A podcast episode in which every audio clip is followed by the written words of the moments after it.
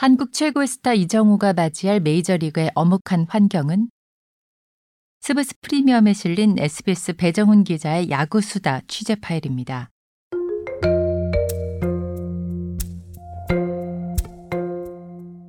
한국 야구 최고의 스타 이정후가 드디어 메이저리그 입성을 확정지었습니다. 이정후는 내년부터 140년 역사의 메이저리그 최고 명문팀 중 하나인 샌프란시스코 자이언츠 유니폼을 입게 됐습니다. 6년 계약의 계약 금액만 1억 1,300만 달러, 연평균 1,883만 달러로 우리 돈 1,490억 원의 거액을 수령하게 된 이정후는 단숨에 팀 내 최고 연봉 선수가 됐습니다. 미국 현지 매체들은 이정후가 당장 내년 시즌 개막 전부터 1번 타자 중견수로 선발 출전할 것으로 예상하고 있습니다. 샌프란시스코 구단이 이정후에게 얼마나 큰 기대를 하고 있는지 짐작되는 대목입니다. 이정후는 KBO 리그에선 더 보여줄 것이 없는 타자였습니다.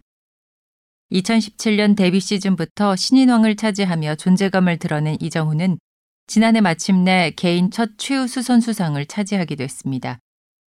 7시즌 동안 기록한 이정후의 KBO 리그 통산 타율은 0.340으로 3천 타석 이상 타자 중 통산 1위입니다. 하지만 그런 그에게도 세계 최고 리그 메이저리그는 녹록하지만은 않을 것으로 보입니다. 한국 프로리그와는 환경이 달라도 너무 다르기 때문입니다. 과연 이정우는 태평양 건너 미국에서 어떤 환경에 처하게 될까요? KBO 리그에서는 일반적으로 시속 150km가 넘는 패스트볼을 던질 수 있는 투수를 강속구 투수로 분류합니다.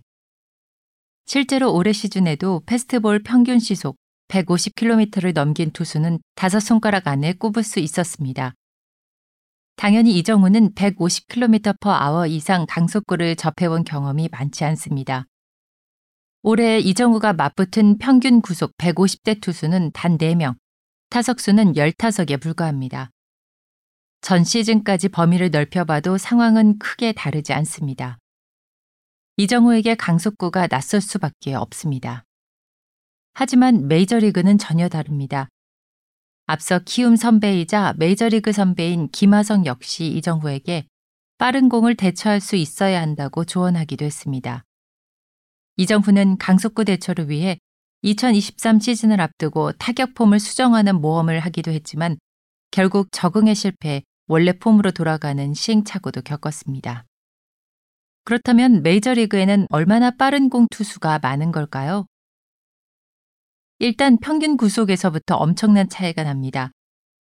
한국 프로리그 KBO의 포심 직구 평균 시속이 143.8km에 그치는 반면 MLB의 포심 평균 시속은 151.6km, 시속 7.8km 차입니다.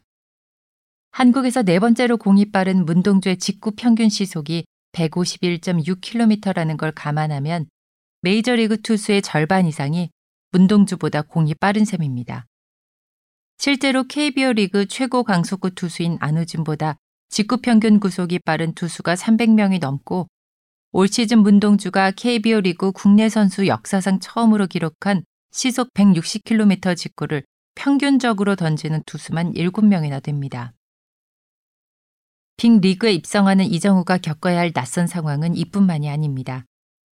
메이저리그 타자들의 타구 속도는 평균 143.2km로 우리 KBO 리그보다 훨씬 빠릅니다. 그런 타구들을 팀의 주전 중견수로서 막아내야 합니다. 유달리 우중간이 깊고 좌타자에게 불리한 홈구장의 특수한 환경에도 공수 양면으로 적응해야 합니다. 물론 이정후는 언제나 그랬듯 이정후일 것입니다. 이정후는 이미 지난 도쿄올림픽과 월드베이스볼 클래식 등에서 국내 투수들보다 훨씬 빠른 외국 투수들의 공을 공략하며 자신의 능력을 증명해냈고 메이저리그에서도 통할 수 있을 안정적인 수비를 여러 차례 선보이며 샌프란시스코 퍼텔러 단장을 고척 돔까지 끌어들이기도 했습니다. 어쩌면 KBO 리그보다 훨씬 엄혹한 메이저리그 환경마저도 이런 이정후에겐 그저 즐거운 도전 과제일지도 모릅니다.